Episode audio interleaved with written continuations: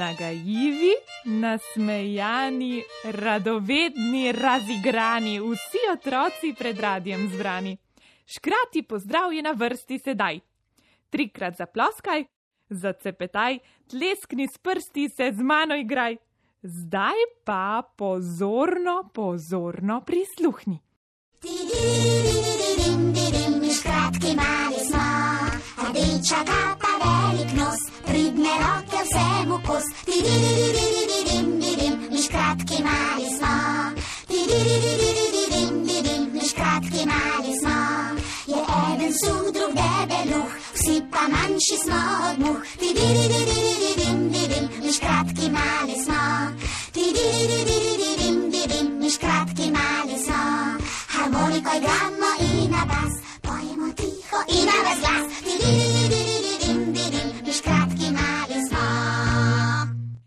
Dragi otroci, dobro jutro!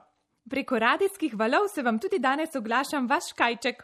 Pozdravljene mamice in očki, ki se z nami igrate, pozdravljene babice, ki rade poslušate in prebirate škratje zgodbe, pozdravljeni pa tudi vsi škratki, mali in veliki. Ste pripravljeni na raziskovanje sveta, ki nas obdaja? Ste kaj radovedni, ki bomo danes raziskovali? Kam se bomo danes podali? Prostorov v hiši ni veliko, raziskali pa smo skoraj vse. A v škrati deželi se vedno nekaj dogaja. Pripravite prstke, napnite ušesa in odprite oči, tudi danes nas čaka prav gotovo marsikaj zanimivega. Najprej pa prisluhnite, kaj se je nekega dne pripetilo.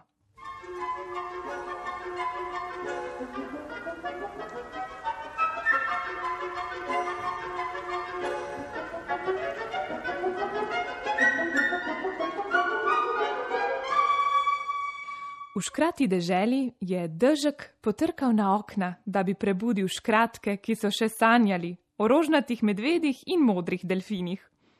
Po vrsti so mali zaspančki odprli oči in se nasmehnili novemu dnevu.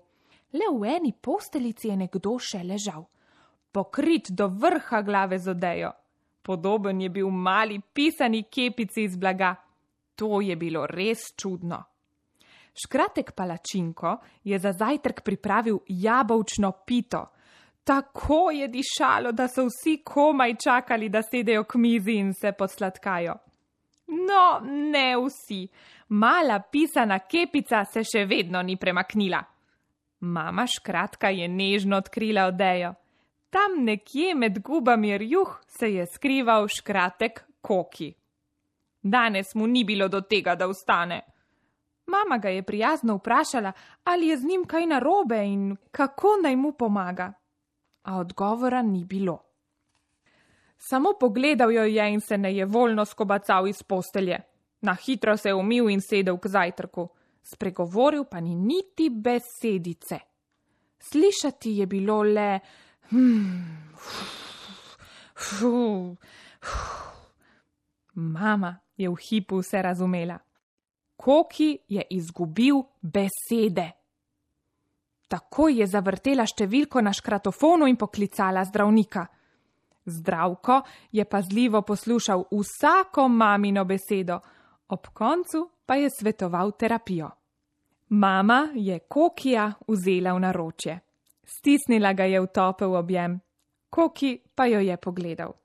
Besede so se začele počasi vračati. Povedal je, da je bil zaradi dežja slabe volje. Dežja nima najrajši. Mami se je to zdelo čudno.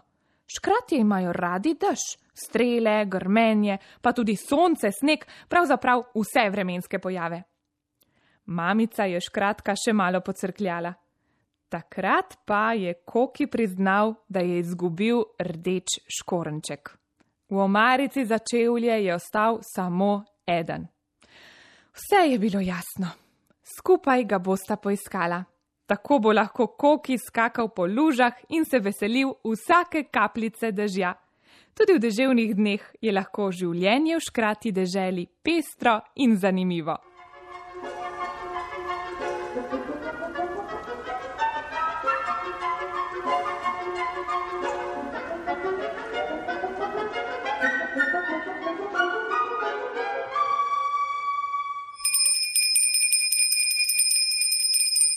Vam je dež všeč? Meni je, saj sem škrat in škratki imamo radi vse, kar nam nudi narava. Kaj pa je pravzaprav dež? Dež je padavina, voda, ki pada iz oblakov na zemljo v obliki kapljic. O dežju, ki je potrkal na okno, pa poje tudi pesmica.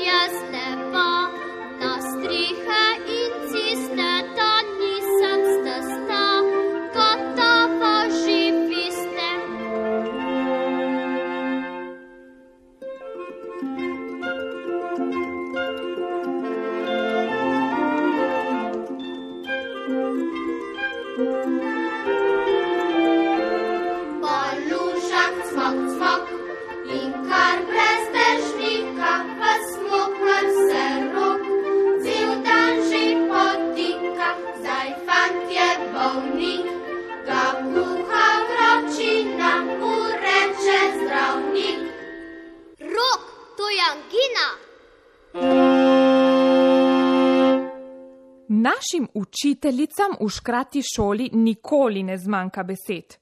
V škrati šoli se učimo postavljati besede v vrsto. Prav tako z besedami, ki jih postavimo v pravilni vrstni red, lahko sestavimo poved. Z besedami lahko nekaj povemo.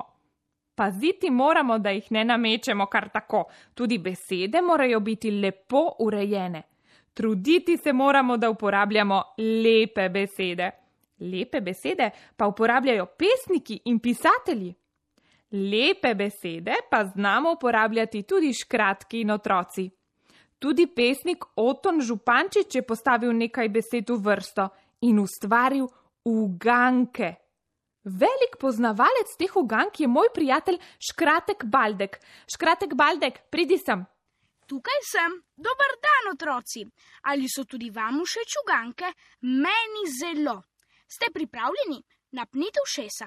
Na vrsti je prva uganka. Poznam rudarja, gore ustvarja. Seveda, rudar, ki rije in ustvarja gore, je krt. O, kako lepo, še jaz poskusim z eno uganko. Na strehi poseda, pa v kuhinjo gleda. Hm, kaj bi to bilo? Je na strehi in kuka v kuhinjo. Seveda, to je dimnik, kaj ne? Priden kajček, to je dimnik. Poslušaj zdaj še zadnjo uganko. Pet sinov je iz ene hiše, pa se vsak drugače piše. No, naj ti malo pomagam. Poglej si roko. Bravo, to so prsti. Vsak prst ima različno ime. Imena prstov poznam, ti jih povem?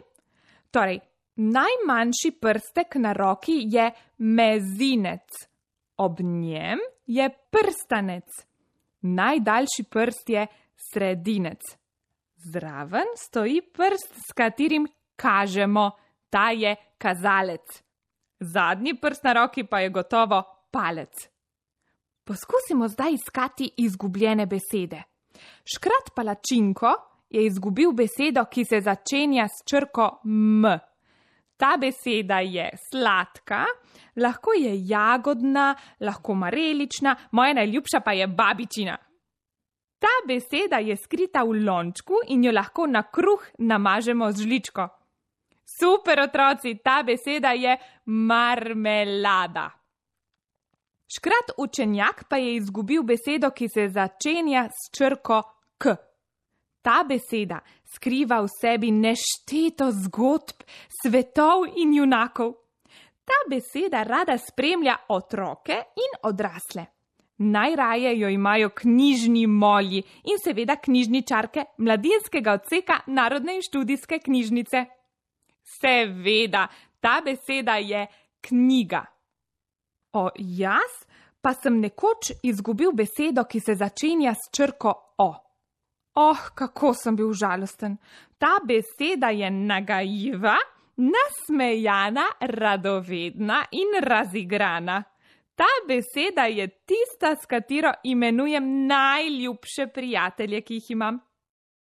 Čudoviti ste, ja, ta beseda je beseda otroci. To ste vi, ki vas imam zelo rad.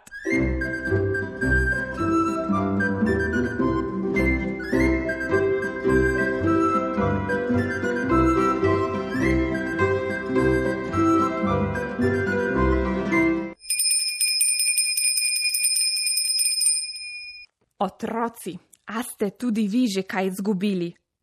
Res? Nekateri ste tako pazljivi, da nič ne izgubite.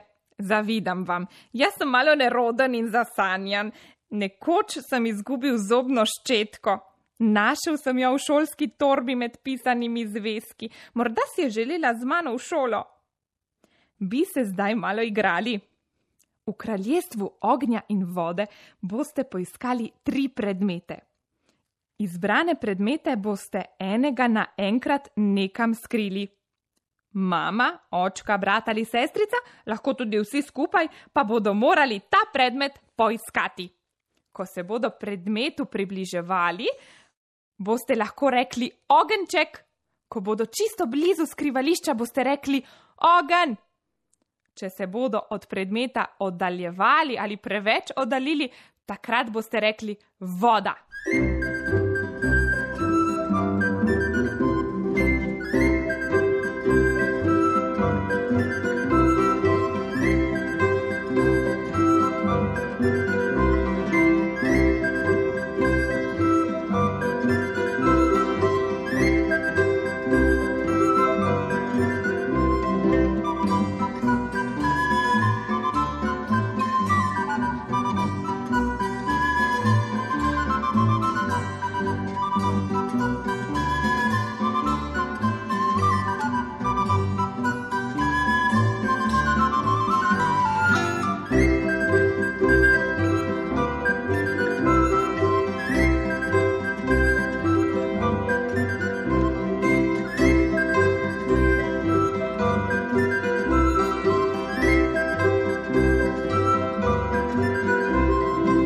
Vam razkrijem, kje sta mama in koki našla izgubljeni škorenček?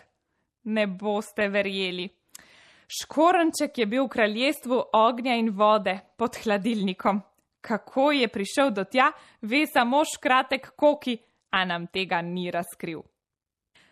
Tako, danes je torek in na Facebook strani Raj slovenski program najdete novo pobarvanko. Tokrat je to podoba hiše iz san iz prejšnjega tedna. Vesel bom, če mi boste vaše risbice in pobarvanke poslali nazaj, da jih spravim v mojo galerijo. Prišel je čas, da se poslovimo, jutri pa se spet slišimo. Trikrat zaploskaj, zacepetaj, tleskni s prsti, se z mano igraj, zdaj pa še zapojmo in zaploskajmo skupaj. Nasvidenje, otroci!